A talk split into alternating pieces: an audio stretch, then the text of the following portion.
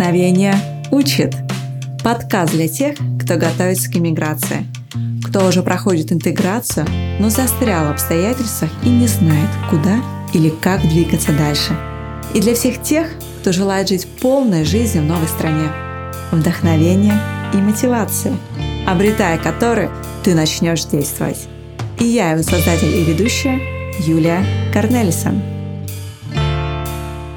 Сегодня у меня в гостях девушка, один из малочисленных блогеров, которые ведут свой блог о Нидерландах в текстовом формате на сайте со своим URL, не пользуясь для этого социальными сетями. Хотя в социальных сетях у нее отличная активность. Собственно, именно так я с ней познакомилась. На своем блоге Виктория Хохланд она представляется так.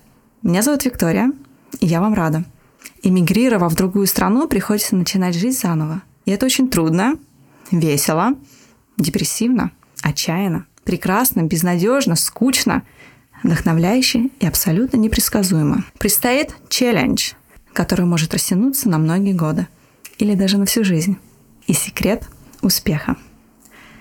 Автор недавно вышедшей свет книги «Голландские дети спят всю ночь», главный редактор портала для русскоязычных Бенелюксе Trans Benelux, владелица пиар-агентства в Нидерландах, жена голландца и мама двоих детей.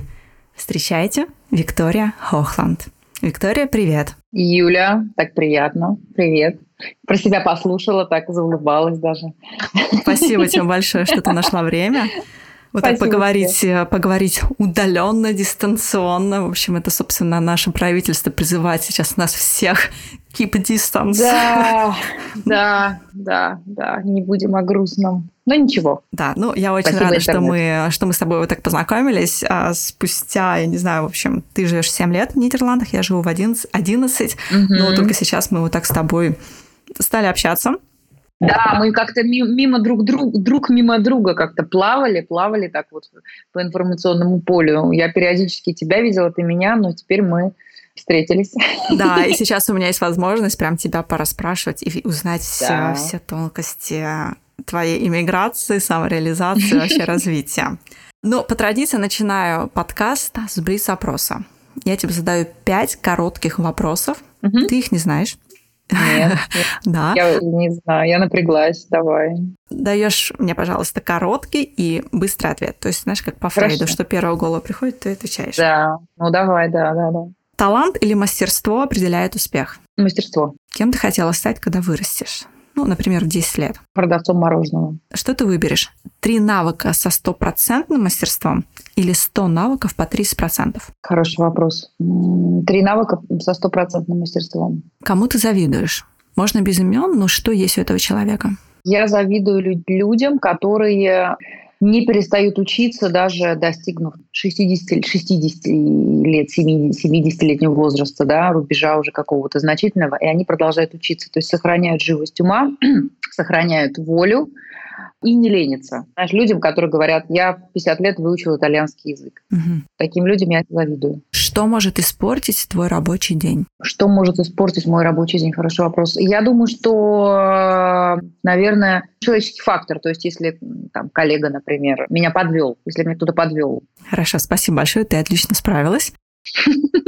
Ты правильно подметила, что мы с тобой как-то вот так друг друга обходили, я не знаю, почему ты не пересекались, mm-hmm. ты больше активно была mm-hmm. в Фейсбуке, я как-то в Инстаграме. И когда я встречала тебя на просторах э, интернета, видела твое имя и фамилию, первая мысль, которая приходила мне в голову, не псевдоним ли это? Хохланд. Это твоя фамилия или это э, псевдоним? Бог с тобой, какой псевдоним? Если бы был псевдоним, я что-нибудь выбрала бы покрасивее. Ну, что-нибудь такое, знаешь, там, какой-нибудь ну, Фандайк, Виктория Фандайк. Нет. Понятно, потому что, знаешь, э, девушка пишет про Нидерланды. Хохланд – это, считай, антоним mm-hmm. Нидерланд, да, то есть, кто знает, это низкая страна, у тебя получается Хохланд, да, то есть высокая страна. Поэтому, ну, блин, как классно, да, она так придумала. Ну, причем у тебя публикации были в таком юмористическом, то есть у тебя прям такой очень явно выделяющийся стиль, а всегда с юмором, даже если это глубокая тема, но все равно проскальзывает этот позитив, и поэтому я думаю, ну, наверное, это тоже вот в этом и есть твоя фишка, да, что это у тебя такой псевдоним Хохланд. Ладно, поделись, пожалуйста, со мной и с нашими слушателями, как это случилось.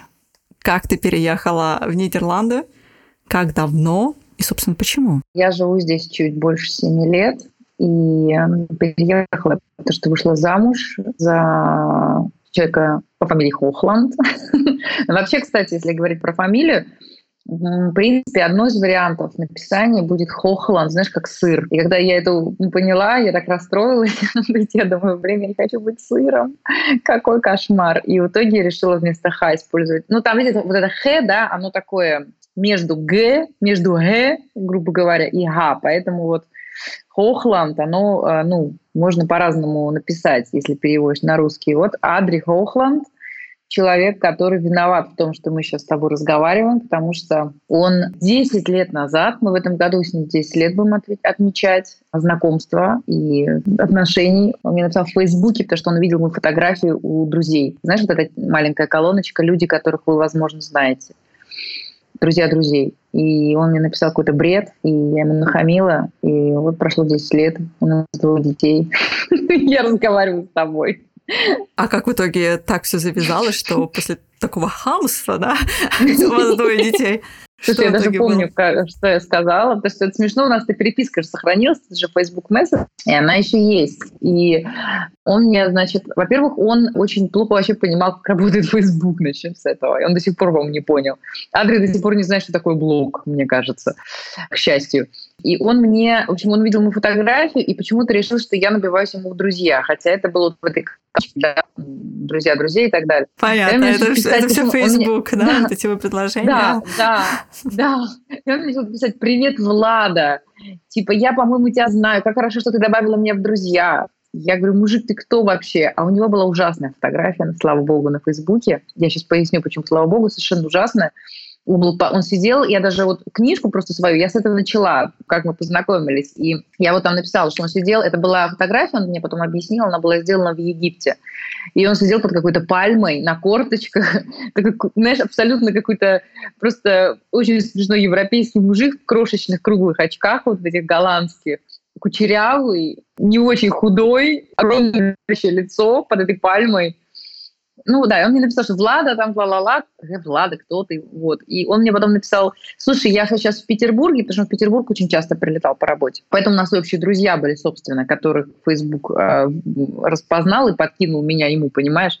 Я написала, давай сходим на ужин в какой-нибудь э, funny place, да, funny mm-hmm. place, он так выразился, там забавное место. Мы по-английски, конечно, разговаривали. Вот. И я написала, что если ты хочешь пойти в funny place, ты сходил уже в зоопарк. И не надо да. В общем, он, он, понимаешь, и меня поразил скорость реакции. Начал что-то там э, шутить на тему ужина из э, сырого мяса, там, который мы съедим в клетке у льва. Я начала опять хамить, и вот и нам стало очень смешно вместе, понимаешь? Нам было очень, э, очень весело даже на этом уровне. То есть уже от хамства это перешло больше в шутки? Ну, я хамство так, конечно, утрирую, я так больше не знаю, как ну, да. сказать. Так ага. футболила его, да, как мы все это делаем. Но кто из, кому из нас не писали люди, странные мужики в Фейсбуке? Скажи мне, пожалуйста. вот. Поэтому и мы стали переписываться, мы стали перебрасываться такими сообщениями, а потом, поскольку все-таки был в Питере, я думаю, да, ну, ну схожу на ужин, какая разница? Ну, подумаешь. Мы так он тебя перепутал с кем-то, или это была вот такая манера зацепить? Он действительно меня перепутал с кем-то. Он перепутал меня, решив, что э, его добавила в друзья девушка, которую он знал. Угу. Или там, которую он видел э, то есть это очень, э, ну, очень забавная история, действительно какая-то. И у нас была действительно общая подруга, которая мне про него даже потом рассказала. То есть она говорит, ой, вижу, что ты... Я вижу... Ну, в итоге я-то его добавила, конечно, в друзья, и она говорит, ой, я вижу, что ты Адри добавила, и мы с ней про него поболтали. То есть, ну, не было ощущения, что я иду там на ужин с каким-то там одиноким маньяком, понимаешь? Да. Вот. Понятно. Значит, и вы три года встречались на расстоянии, потому что ты говоришь, только 7 лет живешь в Нидерландах, а 10 лет назад и познакомились. Мы год встречались на расстоянии. Мы вообще месяца три дружили, мы постоянно переписывались. Потом это все превратилось уже, ну, перешло на другой уровень. И потом мы, да, где-то год мы встречались на расстоянии, летали друг к другу. Ну так, буквально вместе отдыхали, то есть это было очень, все очень фрагментарно. А потом где-то два года я ездила, знаешь, по эти три, по эти три, три месяца, как девушки ездят с туристическими визами. Три месяца здесь, три месяца в России, и Адри туда тоже летал в Россию. То есть мы как-то так пытались. Но Потом я подала документы, какое-то время подождала, и в итоге вот в августе 2012, то есть уже семь с половиной лет, я приехала в Нидерланды.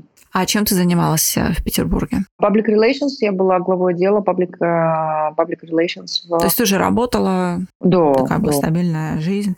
А в какие условия ты переехала в Нидерланды? Я переехала в люксовые условия, потому что я приехала на на виллу в районе Хэтхой. Это достаточно такой престижный райончик.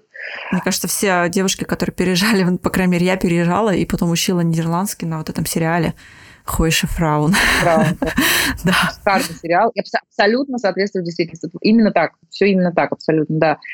Имнес, город, э, деревня, где я живу, это не совсем Хэтхой, это километр от Хэтхой. То есть это, знаешь, такая окраина Рублевки.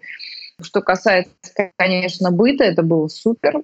Эм, это был очень мягкий вход в страну. Все, все, что касалось документов, материальной части, все было прекрасно. Но, понимаешь, э, все равно в, так, в такие моменты, вот в этот адский первый год, о котором, я уверена, ты знаешь все, да, вся эта адаптация и вся эта жесть, начинаешь понимать, э, насколько это все, ну, если честно, не очень важно. Я сейчас не, не говорю, конечно, что это прям совсем не важно. Конечно, лучше страдать как бы, возле бассейна, чем, чем а, на улице в коробке, да.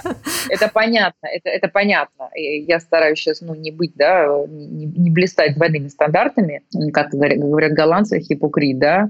Отдаю себе в этом отчет, но тем не менее, тем не менее, а, несмотря когда я думаю о первом годе, я вспоминаю ужас, а не, понимаешь, не, не розовые кусты, которые я могла там срезать в красивом uh-huh. кардигане серебряными ножницами возле дома. А с какими мыслями, может, ожиданиями ты ехала в Нидерланду? В Нидерланду. В Нидерланды. Да. В Галашку еще скажи. Многие так говорят. Галашка.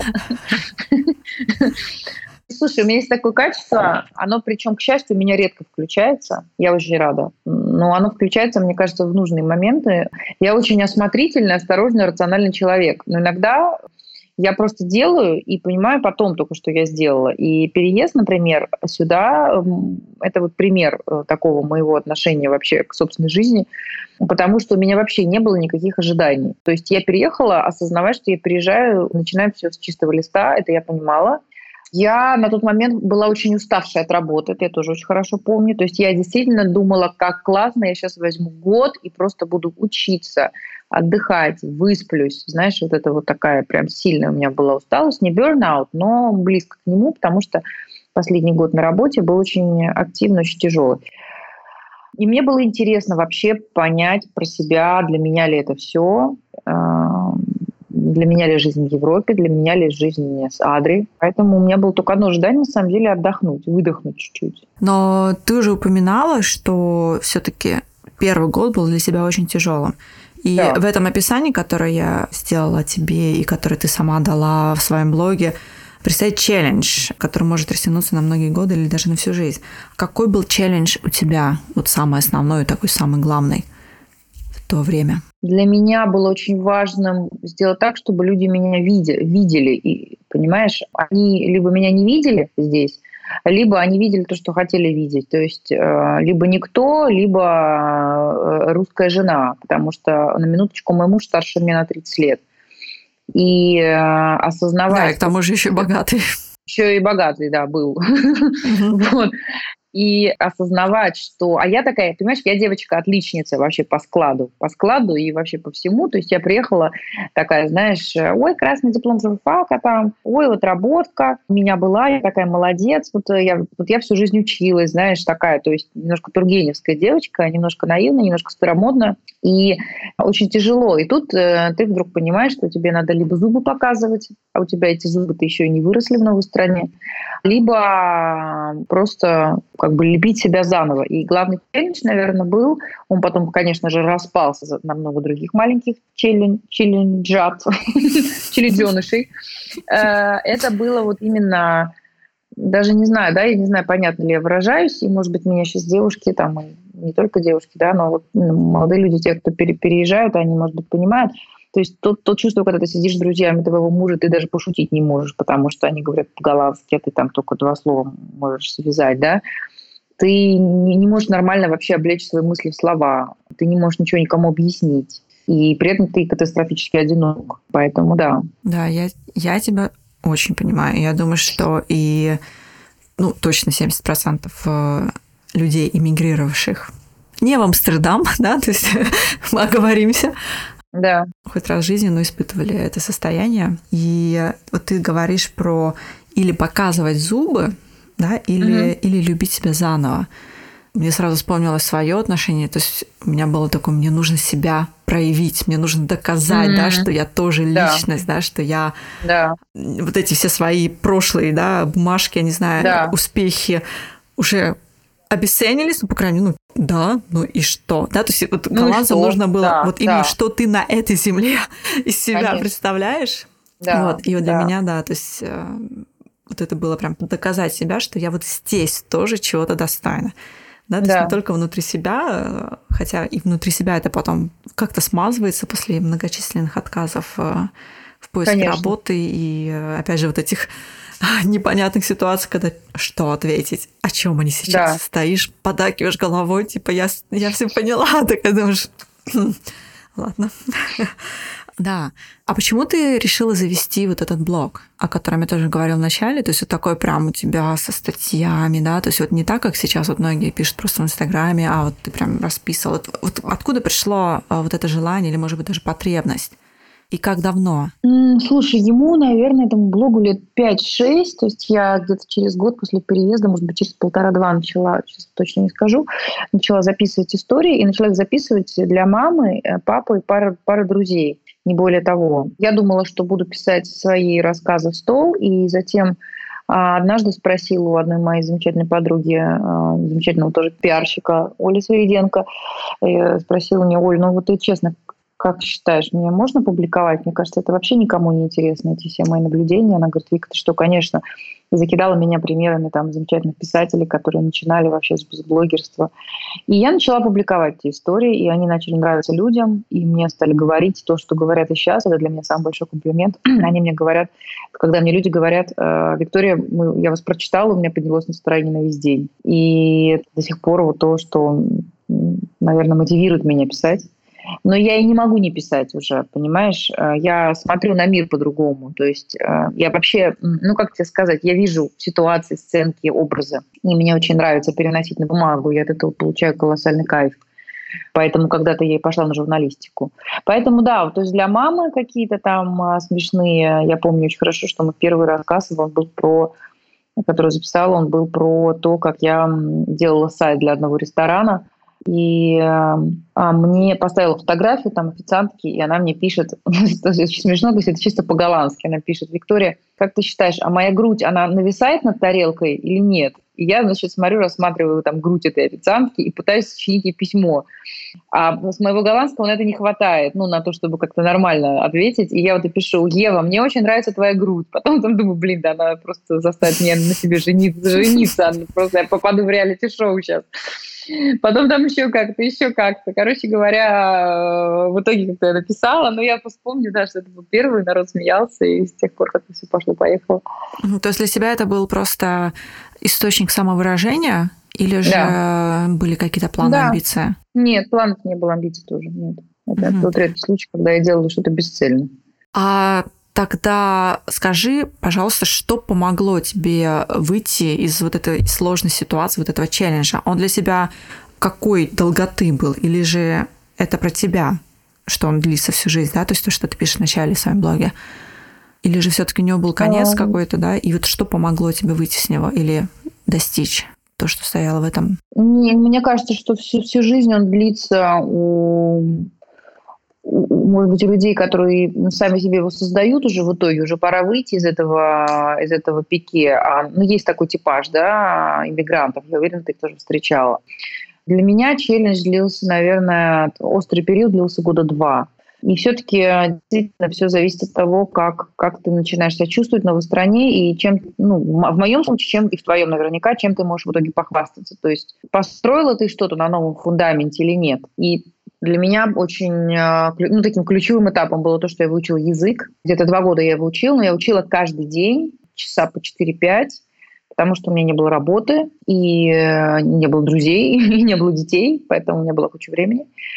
И вообще я люблю учиться, и я люблю учить языки, поэтому это было для меня, в общем, такая душина. И я могу сказать, что когда я заговорила свободно, это, конечно, сняло огромное количество и предрассудков, и внутренних ограничителей, и всего на свете. То есть язык для себя открыл просто новые двери, да. возможности, и даже придал вот этой большей э, внутренней уверенности – да, ты как будто возвращаешь себе себя, понимаешь? Угу. То есть ты сидишь, говоришь человеком то, что говоришь человеку то, что ты хочешь ему сказать, или осмеливаешься, или и так далее. Э, вот эта уверенность, она возвращается к тебе абсолютно, точно. Да, язык это очень важно. Да, собственно, почему я спросила тебя про блог, может быть, я вот этот вопрос перескочила, потому что я думала, что, может быть, блог стал для тебя вот этим путем выхода да, из сложной ситуации, когда ты могла просто как бы душу излить. Нет. Получается, что блок э, хронологически начался позже, после этого. Ну да, он, он же в конце острого периода, скажем так, возник. И э, кроме этого, понимаешь, я никогда, э, практически никогда не пишу о ситуациях глубокой фрустрации или печали. То есть бывает у меня, конечно, я сейчас, ну, даже в этот год я больше стала этим делиться, но, в принципе, мне нравится писать о светлых вещах. И вот это все самокопание, я не очень... У меня есть несколько друзей в ленте, которые бесконечно все копаются. И я их не выкидываю, потому что я их давно знаю. Но вот это вот бесконечное, вот, понимаешь, есть вот дневник 14-летней девочки, подростка, вот сиди туда и записывай там. Сегодня на меня посмотрела соседка там вот так, и я обиделась там, меня расстроила, потому что там бла-бла-бла. Но это никому не интересно. Это mm-hmm. еще один урок, на самом деле, да, который тебя учит, ну, преподает жизнь, преподает, преподает жизнь и иммиграции. Ты вообще мало кому интересно, кроме самого себя. Mm-hmm. Поэтому, а поэтому я бы не сказала, что блог меня вытащил. Нет, нет, нет, нет. Я, нет. Э, я бы сказала, что меня упорная работа вытащила, как, как это было со мной всю жизнь. Mm-hmm. Это вообще мой кредо. Ну, то есть, получается, ты писала блог просто истории, которые тебе самому были интересны, но без цели да. Э, поднять настроение человеку, как-то порадовать? Нет, да, да, да, да. То есть это потом как бы выкристаллизовалось, понимаешь? То есть это потом уже как-то стало моей манерой. Так я просто записывала истории, которые я видела, и мне не было нужды и охоты писать о чем-то, а, что меня расстраивало. Понимаешь, я не очень люблю и не умею. Угу. Поэтому да, да, это вот было именно... Это была такая потребность показать миру вот какие-то светлые стороны миграции, что ли, или моей жизни. А что тебя в тот момент очень сильно расстраивало? Или что тебя сейчас очень сильно расстраивает, если как раз-таки говорить про контекст иммиграции или интеграции, или вообще жизни в Нидерландах? Ну, слушай, одиночество, наверное. Я это понимаю только сейчас, потому что я, в общем, очень самодостаточный человек ненормально самодостаточный человек. То есть мой внутренний интроверт может прекрасно обойтись без эм, несмотря на мою кажущуюся открытость, uh-huh. я прекрасно, мне очень комфортно в обществе самой себя, э, книг, э, интернета и так далее, и работы, и учебы. Я очень хорошо занимаю этим свое время. Мне очень важно иметь большое, как бы, очень важно иметь пространство, да, то есть раум, так как говорят голландцы, свое собственное. Но сейчас я понимаю, что это все-таки было одиночество, потому что я принципиально не, никогда не жаловалась родителям, хотя я всегда была папиной маминой дочкой и до сих пор считаю себя маминой папиной дочкой. Я младшая сестра, у меня старшему брату 10, на 10 лет он меня старше, поэтому я всегда была такой, знаешь, э, вот Викусечка там, Викусечке некогда комнату убирать, она учится. Там, Викусечка там то, Викусечка все. Понимаешь, эта Викусечка приперлась в Нидерланды непонятно зачем. И, конечно, тяжеловато было, могу тебе сказать, угу. перестроиться. Одиночество, наверное, да. Ты говоришь, что тебе помогла работа. То есть э, ты тогда нашла работу или вот можешь рассказать вот про первый э, путь или там первый шаг, первую ступень твоей самореализации в Нидерландах? Что это было? Это было очень смешно, потому что я, как всегда, залезла туда, о чем я не имела ни малейшего представления. А именно у меня муж, он, э, у него тогда была э, строительная компания, ну, которая занимается не стройкой новых домов, а реновацией. То, что сейчас, ну, то, что в Голландии очень любят, это в основном социальное жилье, да, реновация социального жилья. И, ну, частично немножко новое, то есть Ньюбау, но в основном все-таки это там окраска, там замена оконных рам, вот это все, вот это все. И он, а я ведь, э, ну, очень достаточно большую часть своей профессиональной как бы, карьеры посвятила тому, чтобы именно работать э, действительно в B2B и в частности в нескольких строительных компаниях, как пиар-менеджер, как специалист по маркетинговым коммуникациям. И он мне говорит, слушай, поработай на меня, у меня с этим полный швах, у меня ужасный сайт, у меня ничего нет, у меня нет коммуникации с клиентами. И тут я сказала, слушай, ну я вообще против того, чтобы работать со своими, но а что делать? Э, мне чего-то хотелось ну, мне хотелось какой-то работы, конечно же. А голландский мой был тогда на весьма среднем уровне. Я себе вот до сих пор поражаюсь со своей дурацкой наивностью, что я э, понимаешь, будучи, в общем-то, не до конца квалифицированной именно в плане языка, поперлась э, в коммуникации, пусть это был Адри, такой специфический сектор, как строительство в Голландии. Но ты знаешь, я много слышу подобных историй, и по фактам очень часто оказывается, что да, ты эм, идешь куда-то набивать шишки, но в итоге это тебе все очень помогает в будущем. То есть не надо бояться. То есть ты, получается... Что я? Да. То есть что, что сделал ты? То есть ты эм, пошла работать в его компанию? Я пошла работать в его компанию, да, пиар, пиар-менеджера. Угу. При этом, при всем, я не могла похвастаться хорошим голландским. А мне надо было каждый день писать там имейлы, я не знаю, наполнять сайты и так далее, так далее. Угу. Мне очень помогала Адри. А, кроме того, нанялась репетитора, и мы с ней каждую неделю встречались, и просто она исправляла вообще абсолютно все мои тексты. То есть вообще даже вплоть до имейла сотрудникам о чем-то там. Я все это готовила заранее, у меня был план – и, например, я говорила, слушай, мне надо вот э, написать абзац про дюжамхайт, как это осознанное потребление uh-huh. там, да, uh-huh. строительство. Не совсем не вот дюжамхайт сложноватое слово, но ты понимаешь, это вот экологичный подход там к, к деятельности какой-то, в данном случае строительству. И вот я строила свои корявые фразы на своем же этом же... Она не говорила на каком языке, кроме как голландском это репетитор, и я а, просила ее, она мне перестраивала фразу, и вот таким образом мучились мы по несколько часов в неделю. А, более того, вся компания надо мной просто откровенно смеялась. В Голландии это все по-другому работает, понимаешь? Это ты в России приводишь жену генерального директора и говоришь, это Маруся, Маруся теперь директор там по пиар. Все такие, привет, Хотите кофе, да? Здесь это не так. Здесь всем плевать, чья это жена. Более того, а, это тебе еще и аукнется, что тебя привели за ручку. Меня впервые в жизни вообще куда-то привели за ручку. Понимаешь, я всю жизнь об этом мечтала. Мне всегда казалось, блин, да как же так? А почему всех там девочек у меня на курсе богатые папы или там друзья, э, мужья куда-то пристраивают, я должна сама с улицы стучаться в двери. Вот, вот, вот меня привели. Знаешь, не самое приятное чувство, могу тебе сказать. Особенно в Голландии. То есть они мне просто говорили там, мы не можем тебе помочь, мы заняты. И там секретарша uh-huh. Адри, я помню, мне говорит, я не могу тебе помочь, у меня куча дел. И просто шла на моих глазах, резалась салатик там, да. А я стояла с бумажками, хлопая глазами. Представляешь такую ситуацию в России с женой генерального директора? Понятно. А что тебе помогло э, в итоге встать на ноги и ощутить вот эту почву под ногами, э, развиться в этой профессии? Ты знаешь, я не люблю тратить время на пустые обиды, и я знала, что я делаю правильные, правильные вещи. Я видела, что у меня получается, несмотря на эту пробуксовку и шишки, и ошибки, и обидные там опечатки в письмах и, и прорехи в голландском.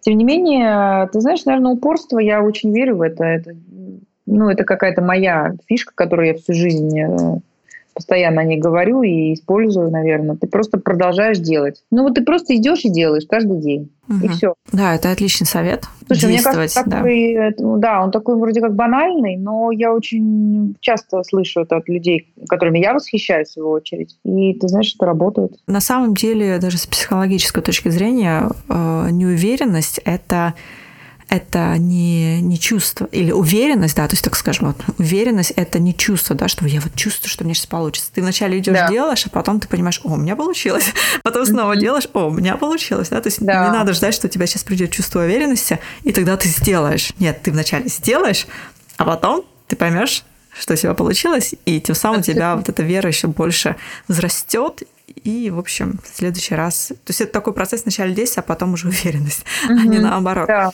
Кстати, да, вообще уверенность, она же обмануть может. То есть у меня по опыту, когда ты слишком в себе уверен, как раз-таки, ну, это такой опасный, опасный очень момент, потому что ты расслабляешься. Расслабляться нельзя, к сожалению. Поэтому, да, я с тобой согласна.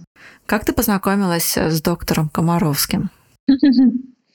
Слушай, это вот тоже, кстати, из разряда моя такая личная маленькая история, о которой я сама себе напоминаю, когда у меня опускаются руки. То есть в моем случае у меня не то, что опускались руки, но это совершенно случайная получилась история, которая доказывает, что надо всегда стараться, надо всегда продолжать. Я просто написала Евгению Олеговичу на сайт письмо с текстом со своим рассказом о беременности и родах в Нидерландах. Просто через какой-то там общий адрес совершенно. Вот этот вот э, адрес, на который пишут письма доктору Комаровскому. И мне ответила его помощница, а, его ассистент Наталья. Наталья, привет. Мы с ней очень тепло общаемся до сих пор. Что доктору понравился мой стиль, и он а, будет публиковать мои материалы на своем сайте. А с какой мыслью ты ему писала? Вообще с бухты-барахты написала, потому что подумала, что, может быть, ему будет интересно вот э, такой опыт. И все. Чтобы понимаешь? он поделился просто со своей аудиторией. Совершенно. Вот как да, это в Нидерландах устроено. Да, да, да, да. Хотя ты тогда писала тоже уже заметки про беременность на своем блоге? Да, я, по-моему, отправила еще в пару мест, типа там бэйби-блог какой-то, еще что-то. Хотя мне немножко претит вот этот вот образ инстамамы. Я себя не вижу инстамамы, я совершенно не, не до инстамама в этом плане. Вот. Но думаю, ну окей, интересно, потому что он мне симпатичен, он очень был Евгений Олегович, и мне нравилось, как он вообще преподает э, да, информацию там. И совершенно, вот понимаешь, поэтому, когда люди мне говорят, не, ну как мне начать, ну как я могу сделать это и это, я никого не знаю, там, да, ну вот, про, вот берешь и отправляешь письмо, понимаешь, на инфо там, комаровский точка там что-то, вообще, вообще, вообще в космос. А что ты написала в этом тексте? Ну, в смысле, не уже не содержание, а э, в приветствии, там, здравствуйте, я там такая-то, такая-то, вот я написала, да, посмотри такая, такая Да, написала, вот я журналист, живу в Нидерландах, подумала, что вам будет интересен мой опыт, там, бла-бла-бла. Я угу. не знаю, сколько ему таких писем в день приходит, Юль. Ну, вот поэтому я тебя спросила, ну, что ты там да. такое написала, ну, что, может быть, его зацепил. И он ну, фотографий в бикини там не было, понимаешь, не знаю. Я не знаю, что зацепило, но это как раз тот случай, когда не надо бояться писать письма в космос, друзья. Просто пишите, и все вам будет. Ну, серьезно.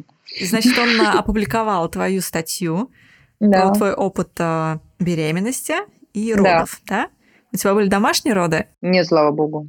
Ну, это не для меня, извини, нет. нет я ну, не, то есть даже не такой уже прям большой, знаешь, типа хайп, типа там домашние роды, там все. Нет, все. нет, нет. Слушай, да ты же сама понимаешь, что хайпа хватает. Только, ты только начни с того, что выписывают через три часа после родов из э, больницы, и сразу уже хайп тебе обеспечен. Меня там пару раз порвали как тузик грелку э, женщины на, на, на форумах доктора Комаровского. Там же очень много людей его читают разных. И я наслушалась, конечно. Какой он дал комментарий на твой пост, ну или твой текст, какую оценку он дал этому опыту, нашему голландскому? Слушай, я сейчас не помню точно, я помню, что он похвалил мой стиль, и я прям чуть ли не в рамочку распечатала со слезами на глазах этот э, комментарий. Э, он написал, что прекрасно написано. И вообще ему, он очень любит Нидерланды. То есть это тоже мне помогло. То есть он опубликовал твою статью просто как бы от твоего лица. То есть не так, что вот, смотрите, да. как это в Нидерландах, вот так должно быть. Ну или наоборот, так не должно быть. Да, не-не-не, от моего лица. Он потом позже начал меня даже отмечать в Фейсбуке, когда я чаще стала писать, он что-то публиковал, он меня даже отмечал. Да. Вика, у тебя Виктория. Извиняюсь. Виктория, у тебя сейчас а, двое деток. Сколько им лет? Да. Карин 4 года, а Лерочке а, почти 14 месяцев. Раскрой главный секрет, почему голландские дети спят всю ночь.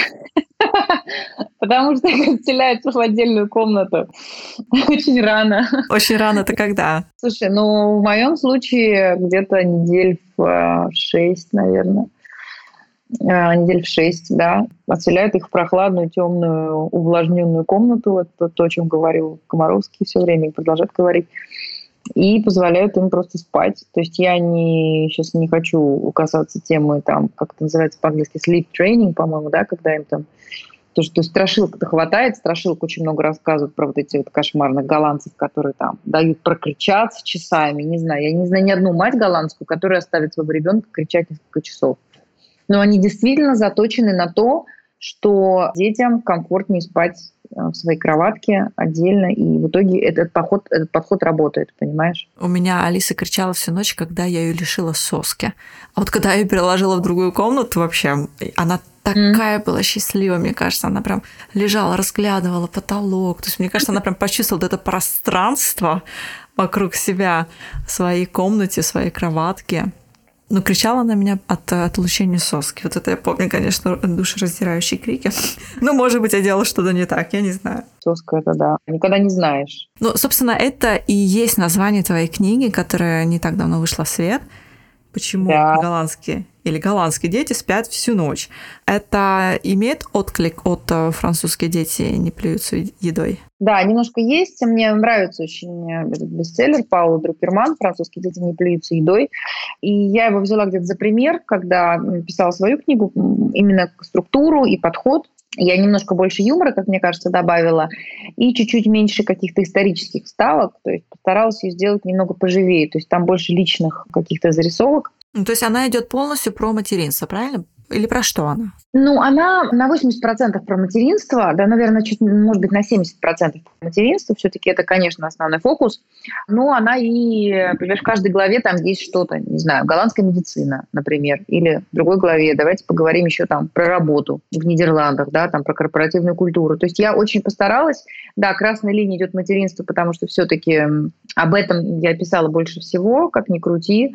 И э, мне казалось, что это действительно интересно вот так поделиться вообще, как это все здесь происходит, там и роды, и воспитание, и в школу в 4, в 4 года и все прочее.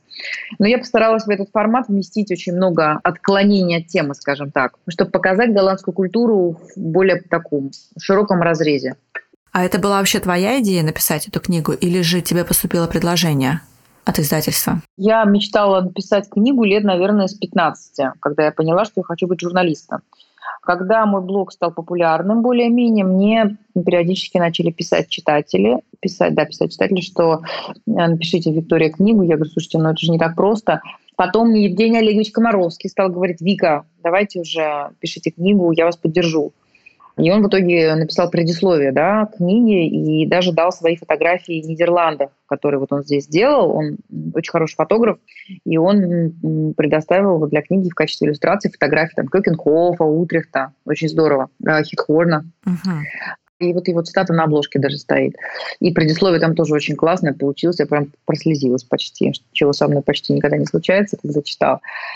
Так что да, и потом я познакомилась с э, замечательным редактором издательства СТ Марией, и она показала ей план, то есть у меня был план, книги я его сделала, ну, все-таки я журналист, немножко понимаю, чуть-чуть понимаю, как это устроено все, и понимала, что, наверное, нужно показать ей план и показать, э, ну, вообще, и написала еще пример первой главы мне очень повезло, потому что а, у, меня, у нас был общий друг с, вот, с Марией, с издателем, это Катя Уаро, которая дает потрясающие семинары о писательском мастерстве.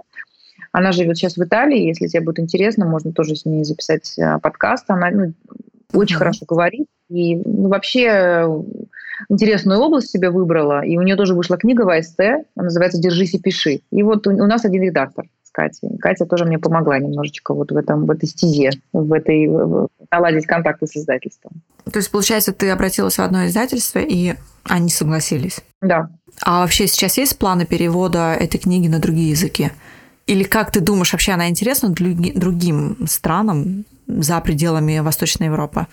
Или же у голландского подхода нет такого ничего особенного, что было бы, например, интересно немцам или датчанам? А, ты знаешь, я думала об этом, и э, пока мне кажется, что если, если даже ее переводить, то это, по сути, будет новый текст.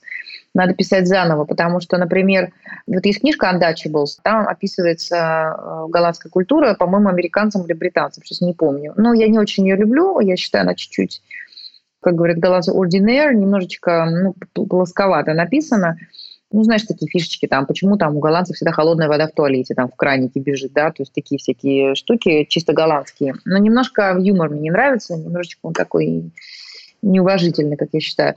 Но к чему я это говорю? К тому, что, конечно, в принципе, если правильно описать какие-то голландские фишки, сами же голландцы будут читать и смеяться. Но, понимаешь, они же не очень понимают, почему нам это странно. То есть тогда надо добавлять русскую часть, как я считаю. Ну, грубо говоря, Почему я останавливаюсь так подробно на том, что там нидерландскую роженицу отправить домой через три часа? Но нам тогда объяснять, что в России это все не так устроено, да, или тот, тот же декрет. Понимаешь, то есть надо, надо, надо добавлять вот эту вот сравнительную часть. Да. А, поэтому это будет такая, ну, другое, другая книга. Для них это будет больше такой, типа, методичка. Да, для них, да, для них это будет э, капитан очевидность, понимаешь? То есть, и я не очень, я не знаю, можно ли перевести юмор. То есть, есть ли такие переводчики с голландского, с русского на голландский, которые могут хорошо перевести именно стиль. Не знаю, это, это довольно сложно, довольно тонкая материя. А сколько по времени ты писала эту книгу? Вот именно текст, да, то есть не без редактуры, одобрения текстов, а просто вот именно текст, да, вот скрипты. Два, два с половиной месяца. М. Да. И прям сколько времени ты выделяла на написание книги в неделю? Это тоже очень смешно. Об этом тоже, кстати, вот Катя Уоррел рассказывает, что есть такая, знаешь, э, есть такая вот иллюзия, очень красивая картинка, что вот ты сядешь сейчас. Вот мне муж даже сделал кабинет, он мне подарил кабинет э, в доме, очень красиво отделал его, он весь белый, там со стеклянным столом. То есть ты ему объявила, говоришь, я пишу книгу, да? Да, да, ну да. Поддерживающее да, пространство, иди пиши, дорогая. И да, и это прям, знаешь, и у него открывающиеся двери в сад стеклянный, э, вот, то есть я его там сто раз уже сфотографировала, и вообще это все очень круто. Я в этом кабинете ни строчки не написала вообще, потому что нереально, потому что я все время была занята, и писала я ночью. То есть я писала по ночам, уложив детей спать где-то там после 9 вечера до там, часу ночи. Что тебя мотивировало а. вот сесть и начать писать? Не было вот этой прокрастинации там? «А». Или ты поэтому ночью писала, когда ты уже все, оттягивай больше некуда, пишу. Слушай, был, была. То есть я, например, подписала контракт, в, по-моему, в начале сентября, села за книгу в начале октября. То есть я месяц вообще я тянула ужасно, я вообще ничего не делала. Угу. Мне помогло, конечно, в этом ремесло журналиста. То есть я всегда говорю, что вот меня спрашивают, значит, очень, очень любят вопрос про музу и про вдохновение, и я всегда отвечаю, что вдохновения не существует, если честно. Я так считаю. То есть э, существует план и, и работа. И если ты сядешь писать, то ты распишешься реально. Сто раз это уже доказано. Если ты пишешь каждый день, то это превратится в привычку, и тебе станет легче. А если ты будешь вдохновения ждать, то ничего не выйдет. Ну, писала ты каждый день, да? Ну, практически, да. Да, писала, потом редактировала, потом писала, потом редактировала, вот так. Ну, у меня есть там куски из блога в, этом, а, в этой книге, я э, не буду скрывать, то есть там есть э, некая компиляция. Например, если я написала уже дважды рассказ о родах первых и вторых, понимаешь, его не переписать уже. Что было, то было. Конечно. Но я очень старалась, я очень старалась разбавить какие-то куски. И это не то, что я, знаешь, взяла там 50 своих постов и придумала им название, и все. Нет, нет. То есть я очень много старалась, я опрашивала всяких там тоже соотечественников, которые здесь живут, и вставляла их истории и так далее, так далее. Несколько книжек там тоже цитировала, журналы и так далее. То есть, э, а какой тираж э, книги? Но она сейчас подписана в печать, то есть сейчас ведь предзаказ открыт на лабиринте, а она подписана в печать буквально этой неделе, и вот э, уходит на следующий в типографию 3000. Поэтому какую дату можно объявить выпуска ее релиза, так скажем, в магазинах, или это еще пока неизвестно? Слушай, неизвестно. По-моему, я знаю, что лабиринт, вот когда ты делаешь предзаказ, он обещает 23 апреля ее доставить. А, то есть, соответственно, наверное, в магазинах она появится в середине апреля. Поэтому Дорогие слушатели, запоминайте эту дату, если вы хотите подробности про голландских детей и материнство. 23 апреля или середина апреля наблюдайте или проверяйте магазины на наличие книги от Виктории Хохланд и Транс Бенилюкс. Да. Как родилась идея и что это за проект? Слушай, мне надоело вообще все. мне надоело, что я вечно копаюсь по каким-то ресурсам одиноким, каким-то каким-то кускам в поисках интересных событий, там, то, что там делаешь ты, или вот мастер-классы, или концерт, там, я не знаю, российского исполнителя, который сюда заехал. Не было одного ресурса, который все это объединяет. По всему Бенилюксу не было и в медиа-менеджменте, и в том, что я так люблю делать.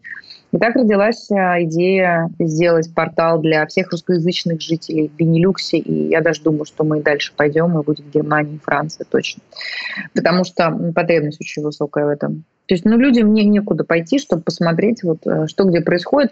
Ну и, конечно, наша, наша, наша концепция, она немножко пошире, чем просто афиша, а, что, например, сейчас не, нерелевантно, да, то есть мы уже с коллегами поплакали, вот, вот люди решили, собрались, понимаешь, и сделали сайт о том, на какие мероприятия стоит сходить в ближайшие три месяца. А тут карантин, никто никуда не ходит. Редакция Тренс сидит там и рыдает. Поэтому мы решили, что мы замахнемся на такую вещь, как интеллектуальный глянец. Это значит, что мы стараемся писать не только о том, что там концерт группы «Ленинград» прошел в Германии, да, но и объяснять, затрагивать какие-то более глубокие темы. Э, я приведу пример, скажем, вот у нас была очень классная рецензия на роман Иена Макьюина «Амстердам», написанная философом. Девочка с образованием философа, и еще у нее есть образование клинического психолога. То есть она очень классно разбирает. Она называется, э, рецензия называется «Ленивое морализаторство». Это до сих пор один из моих любимых текстов вообще опубликованный. Плюс у меня, например, сейчас лежит текст о протестанстве. Интервью с протестантским священником, который вообще объясняет, что это такое. Вообще, как протестанты смотрят на Бога, на человека, на жизнь, на счастье. Но при этом это все перемежается легкими более темами, текстами. Мы стараемся этот баланс держать. То есть получается, что идея родилась от потребности, а сколько времени заняло вот именно действие, да, то есть вот реализация этой идеи?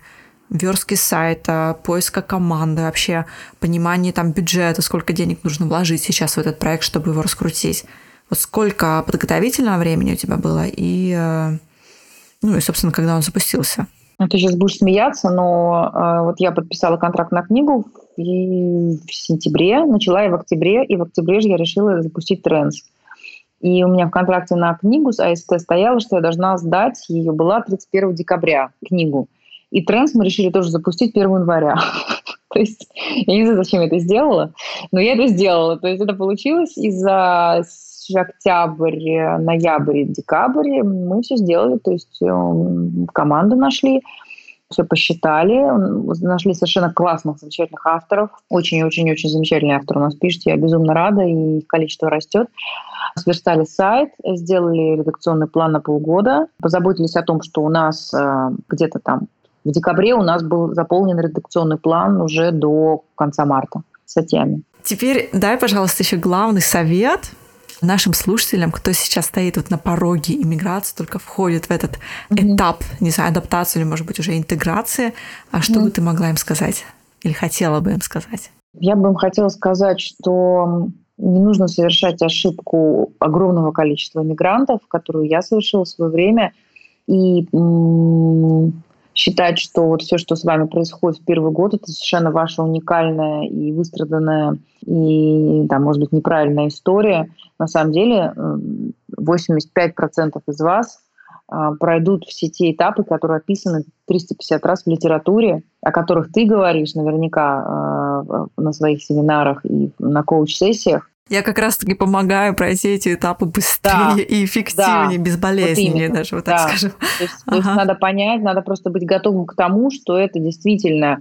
такой одиночный заплыв на длинную дистанцию, и если в какой-то момент не, начнет не хватать дыхания, нужно попросить помощи. Если вы попросите помощи, то э, вы доплывете оставшуюся часть э, и сорвете там свою несчастную ленточку на финише. У вас получится.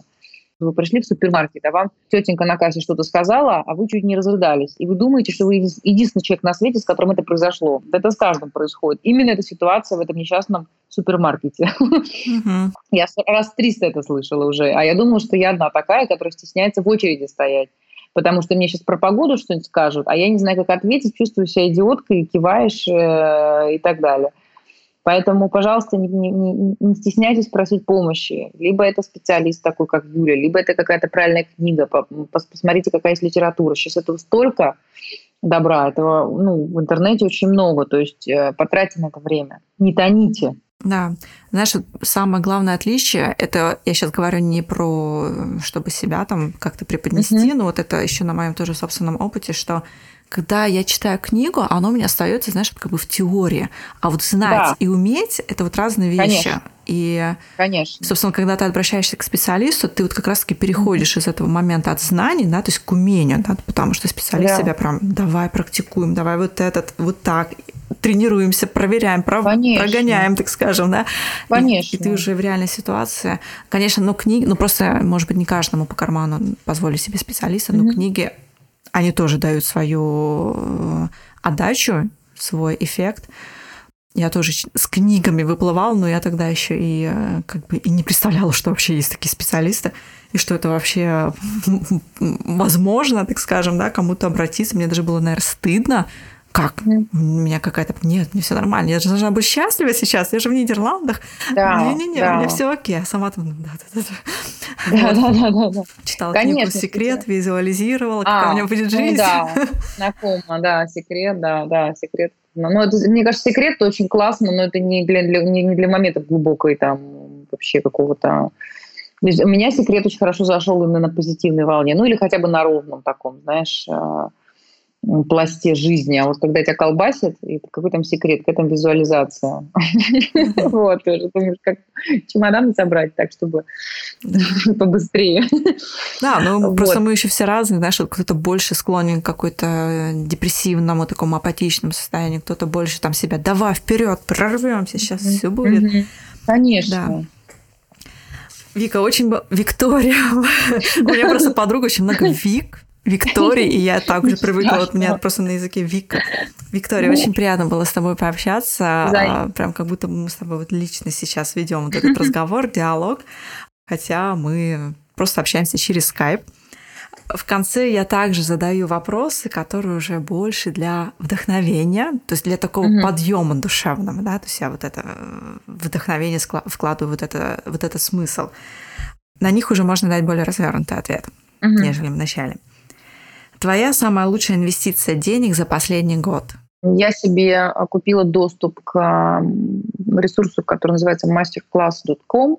И это а, штука, ну, то есть там объединены, по-моему, собраны, по-моему, 70 а, мастер-классов, и их дают эксперты в своей области. То есть, например, там про актерское мастерство рассказывает Натали Портман. Про переговоры рассказывает глава отдела ФБР, который отвечает за переговоры эм, с террористами. Про писательство Дэн Браун. И вот таких мастер-классов 70 штук. Про медиа-менеджмент там говорит на минуточку Анна Винтур. Мгм. Там не только медиа-менеджмент, скорее, а лидерство в креативной сфере, то есть еще интереснее. Ам, И я вот очень впечатлилась, на самом деле. То есть ты сидишь и смотришь на живых легенд и слушаешь, как они тебе рассказывают вообще азы там, ну, той или иной профессии или навыки какие-то а, освещают. Очень здорово. Это Да. не дешевая штука оказалась, но я очень довольна. Спасибо. Есть ли у тебя привычки?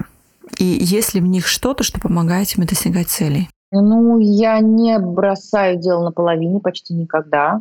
Даже если это бездарная книжка, я ее читаю, скорее всего, потому что мне не нравится это ощущение половинчатости. Оно меня раздражает. Хотя я не считаю себя безумно перфекционистом. Я вообще прихожу, мне через неделю 35 лет, и я вычитала недавно у еще одного замечательного э, специалиста, эксперта в своей области, э, Ильнара Петровой. Она глава э, агентства экспертного ма- маркетинга э, Next Media, и вот она для себя вывела такую штуку, которая называется «достаточно хорошо». Вот иногда достаточно хорошо – это уже отлично, не надо вот куда-то еще карабкаться.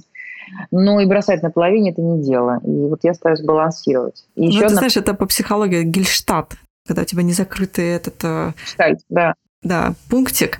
Вот, то есть тогда или нужно просто на него сесть и сказать, так, все, да. я это не делаю, потому что и отпустить, Мгм. и Мгм. вот, но иногда проще, может, и дочитать.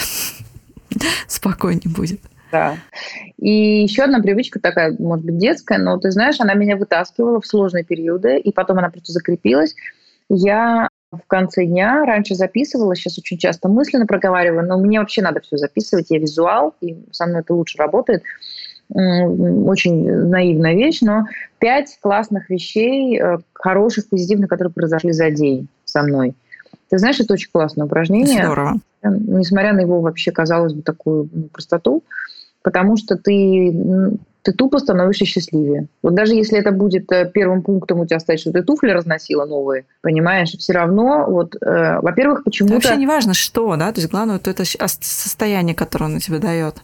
Да, но при этом почему-то насыщенность эта, она растет. То есть, если ты сравнишь потом свои пять пунктов два месяца назад, почему-то выяснится, что ну, сейчас они у тебя реально, вот знаешь, из серии там написала книгу, там, я не знаю, ребенок сказал первое слово. То есть они почему- почему-то а, а, они как-то притягивают к себе как в нашей с тобой любимой, действительно, одной из моих любимых книжек «Секрет», да, то есть ты создаешь вокруг себя вот это вот э, облако какое-то, программируешь, что ли. Я не знаю, как это работает, но это работает. Вот, вот серьезно. Клянусь вам, попробуйте. Попробуйте Да. неделю Это поделать. классная привычка. Мгм. Самый полезный для тебя инструмент или, может быть, приложение на телефоне? Ты знаешь, я немножечко в этом плане консервативна. Я, что касается вообще тайм-менеджмента, вот то, о чем мы с тобой сейчас говорили, со мной вообще трудновато работать. Вот эти все трелло, какие там по таблице проекта, вот это все. Со мной работает лист бумаги пока что. Но для меня очень, очень полезно каждый день видеть, сколько я времени провела в телефоне. Потому что я в нем работаю, там блог, да, трендс, Инстаграм, вот это все, мы все это делаем в телефоне, конечно же. И это не очень правильно, и надо отвлекаться. И вот, например, вот та самая Анна Винтур, по-моему, надо произносить, потому что она э, француженка, а там на последний слог Винтур, да, вот глава ВОК уже 30 лет, главный редактор французского ВОК, она говорит, что вот одно из ее правил – просто отложите телефон, гуляйте, идите, посмотрите на траву, посмотрите на небо. Да что, что вы сидите в своих телефонах бесконечно? Если вы так будете сидеть, вы ну, не то, что там ничего не добьетесь, да, но это неправильно, вас просто зоны мозга определенные просто дезактивируются. Поэтому я смотрю каждый день. Психотерапевт а, Андрей Курпатов, я вот не знаю его mm-hmm, отчество, да. он в YouTube просто отличный, да, Андрей Владимирович Курпатов. А, даже если ты просто телефон положишь в сумку, твоя mm-hmm. производительность или твоя э, концентрация, умение концентрироваться mm-hmm. на задаче уже повышается. А если ты еще телефон вынесешь в другое помещение, то есть были проведены исследования, и просто реально, mm-hmm. я попробовала Класс. это на себе, знаешь, даже за ужин. У меня обычно там или у мужа телефон лежит где-то, я так в шкаф, знаешь, дверь закрыл, там, грубо говоря, еще ключ взяла, да, то есть, и просто вот ощущение такой легкости наступает, хотя просто ты гаджет убрала с виду да, то да, есть глаз да, да, и где-то там далеко за какими-то преградами. Вот, поэтому Классно, просто попробую. классная штука. Да, да, да, да. Ну вот я себя сейчас ругаю за это, я недовольна тем, что я много... Ну, сама знаешь, как это бывает. Конечно, тем более, если еще работа. Угу. А я еще заметила, что, понимаешь, в эмиграции ты больше смотришь, потому что у тебя друзья по разным странам раскиданы или там остались в России, ты сидишь, ой, там вышла замуж, посмотрю свадебные фотки, поздравлю, ой, кто-то родил, там кто-то еще одного родил, понимаешь? И, конечно, какой-то ужас. Это какой-то ужас. А, ну, то есть ты смотришь на это время, потом а, пытаешься его сократить. Да, потом расстраиваюсь, потом ну, музыку. Ладно, хорошо, не будем. Давай о хорошем теперь. Назови, пожалуйста, что тебя вдохновило из каких-нибудь, э, может быть, книг, фильмов, людей, личностей, вещей? А меня вдохновила, вот если я сейчас про книги думаю, мне очень вдохновила книга Лэнса Армстронга, это э, чемпион Тур де Франс, семикратный призер. Называется «Возвращение к жизни» потому что делала опухоль. И, по-моему, началась она, по-моему, это начала, начиналось у нее как рак простаты или что-то такое. Потом это было в голове, то есть там был кошмар. И он победил, он прошел совершенно кошмарную химию и огромное количество всяких процедур. И после этого стал, умудрился еще и ну, в таком физически тяжелом соревновании взять семь раз главный приз. И а, пятый вопрос. Самый любимый город или место на Земле, которое ты рекомендуешь посетить? Ты вообще любишь путешествовать? Ты знаешь, э, я люблю путешествовать, но я могу сказать, что вот у нас с Адри, у нас немножко была турбулентная всегда жизнь, и мы мало путешествовали. Недостаточно, потому что у нас вечно были какие-то безумные вещи, которые надо разруливать здесь. Вот. И я путешествовала не так много, как хотелось бы, на самом деле. И для меня наверное, два места силы. Это Санкт-Петербург. И я поняла, что это место силы только когда я уехала. То есть я очень спокойно к нему относилась всегда, к Питеру. Я не там родилась, то есть это не, не мой родной город, поэтому у меня нет зова крови вот этого какого-то там, да. Но все-таки это место силы для меня. И второе – это озеро Кома в Италии. Я туда ездила дважды на йога-ретрит, и это, конечно, какое-то волшебство. То есть это, ну, это вообще, вообще другое. То есть ты я не знаю, впервые в жизни поняла, что такое вот действительно место силы, там намоленное место или еще что-то. Я не знаю, как назвать эту энергию, но ты ее чувствуешь, она есть, и она наполняет тебя. Это очень круто. Вот озеро Кома. Дорогие слушатели, кто был на озере Кома, напишите, пожалуйста, угу. такие же ли у вас впечатления. Потому что я не была на озере Кома, и просто хочется вот интересно узнать, э, а так ли это, ощущают ли другие люди э, вот эту энергетику. Виктория, наш подкаст подошел к концу. Спасибо тебе большое за уделенное мне время. У нас уже 10 Спасибо. часов вечера. Да. Э, будешь еще работать сегодня? Или уже? Да, да, обязательно. Mm. Есть у меня такие планы. Ну, я вообще сова, понимаешь? Я лучше сейчас, чем завтра в 7 утра. Лучше сейчас. Тогда задам тебе напоследок один вопрос и отпуская. Да. Самореализация или иммиграция? То есть ты проти, как противоставляешь? Выбирай, выбери. Самореализация в эмиграции я выбираю, если можно. Правильно. Хорошего тебя хорошей тебе ночи, тогда вот так уже спасибо, не вечер, а ночи. Спасибо. Да, спасибо, и Юля. будем на связи. Спасибо большое всем, кто слушал. С Викторией попрощалась, а с вами, дорогие слушатели, еще не прощаюсь. Подкаст «Вдохновение учит» – это некоммерческий проект, поэтому мне очень важна ваша поддержка.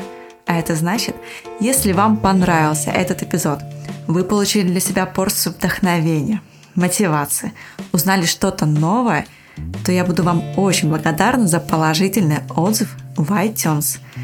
Эти отзывы помогают продвигаться моему подкасту вперед в рейтингах iTunes и другие слушатели могут его находить, а чем больше прослушиваний, тем лучше для моего подкаста, тем больше у меня мотивации заниматься им дальше, развивать и делать его еще лучше.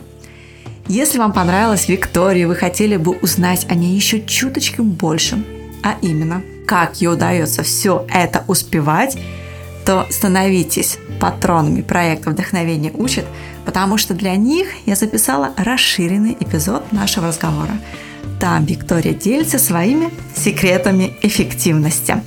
patreon.com slash learn by inspiration и становитесь патронами проекта «Вдохновение учит». Помимо того, что вы получаете бонусы и фишки патронов – вы также снова помогаете проекту вдохновения учит развиваться и становиться еще лучше. Ну и, конечно же, мне будет очень интересно услышать обратную связь об этом эпизоде. Это можно сделать, оставив комментарий под этим подкастом. Не знаю, где вы сейчас слушаете, будь то SoundCloud, iTunes или где-либо еще. Написав мне в директ в Инстаграме, там меня можно найти по нику Ланкома, также можно написать мне на email. Мою почту вы также можете найти на моем сайте lancoma.nl или же опять перейти в Инстаграм, найти пост по тегу «Вдохновение учат 33» и оставить под ним комментарий. В общем, надеюсь, что я вас не запутала. В любом случае, если у вас есть какие-то вопросы, просто пишите мне, вы знаете, где меня можно найти. И спасибо вам за прослушивание. До следующего раза.